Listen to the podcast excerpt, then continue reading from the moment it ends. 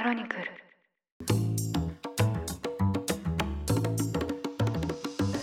おはようございます。11月2日水曜日ニュースコネクト。あなたと経済をつなぐ5分間パーソナリティの野上秀文です。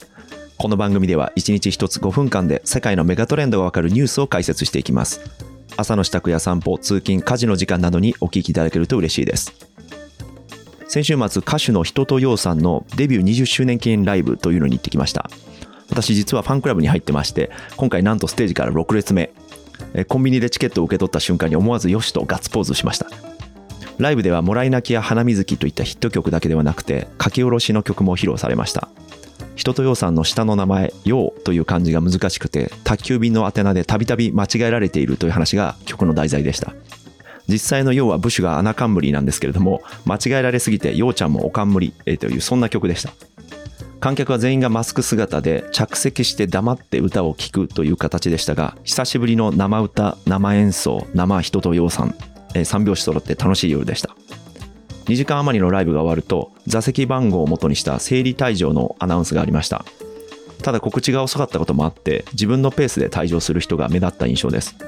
また会場の出口ではライブ限定のアルコール消毒液などが入ったお土産の袋が配られていましてそれを受け取ろうとする人でかなり混雑していました。誰かが意図したわけではないんですけれども瞬間的にこうした人の密集というものが起こるんだなと改めて認識した出来事です。さて今日取り上げるニュースは月曜日のニュースコネクトでも短くお伝えしました韓国ソウルの繁華街イテウォンで150人以上が亡くなった雑踏事故についての続報です。ソウルの繁華街イテウォンで150人以上が亡くなった雑踏事故で、韓国警察庁のユン・ヒグン長官は1日、事故の直前に現場の危険性を訴える緊急通報が警察に相次いでいたことを明らかにしました。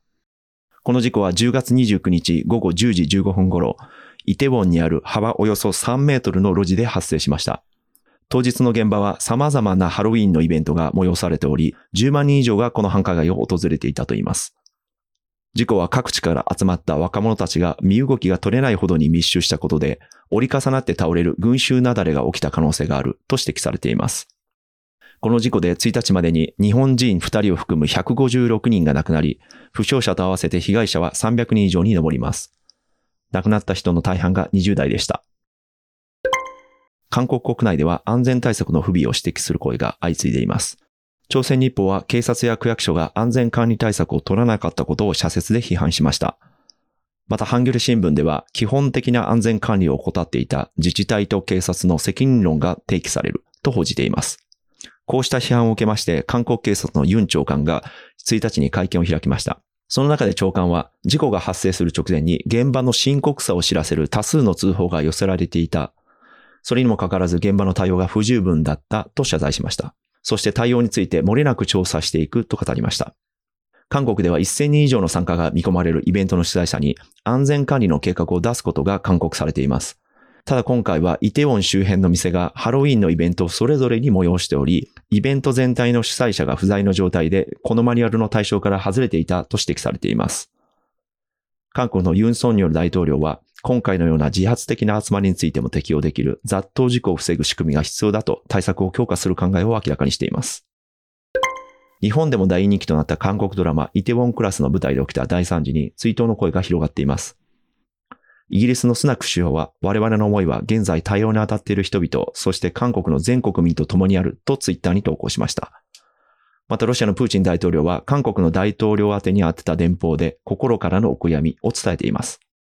ソウル広場やイテウォン駅など各地に設けられた証拠所では献花に訪れる人が後を絶ちません。韓国政府は11月5日までを哀悼期間と定めて、すべての公共機関と在外交換で長期を掲げて、公務員らは哀悼を表すリボンを着用することを決めました。また様々な国内イベントが中止となっています。韓国政府は遺族や目撃者らが受けたトラウマ、心的外傷の対応にも乗り出しており、カウンセリング支援にも当たっています。報道や SNS でこの事件を間接的に経験した人々の中でも、映像が頭から離れない、眠れないと苦痛を訴える人が少なくないと言います。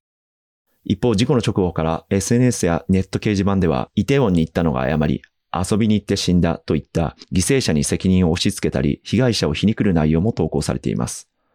警察は犠牲者の名誉を傷つける内容に厳しく対応すると捜査を始めました。日本人も巻き込まれた今回の大惨事なんですけれども韓国ソウルで今語学留学中の友人に連絡すると同じ語学学校の生徒で犠牲者が出てしまったということです。もう授業どころではない雰囲気ですと本人は話していました。今回の事故に関連して日本では兵庫県明石市で2001年7月に起き11人が亡くなった歩道橋雑踏事故がメディアで再び取り上げられています。私はこの事故後に記者として3年間神戸で働いたんですけれども遺族の人たちに話を伺う機会がありました。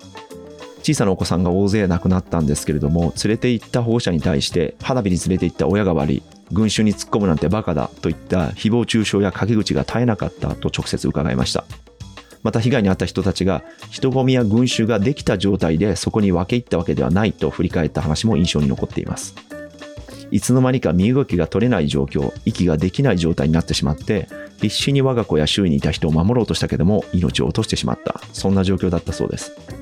イテウォンでは新型コロナウイルスの流行を少し抜けて3年ぶりに集まって楽しもうと若者たちが集ったといいます。犠牲となった方々のご冥福をお祈りし、怪我をした人たちの回復を願いたいと思います。ニュースコネクトお相手は野上秀文でした。番組の感想はカタカナでハッシュタグニュースコネクトとつけてツイッターに投稿ください。もしこの番組が気に入っていただけましたら、ぜひフォローいただけると嬉しいです。それでは良い一日をお過ごしください。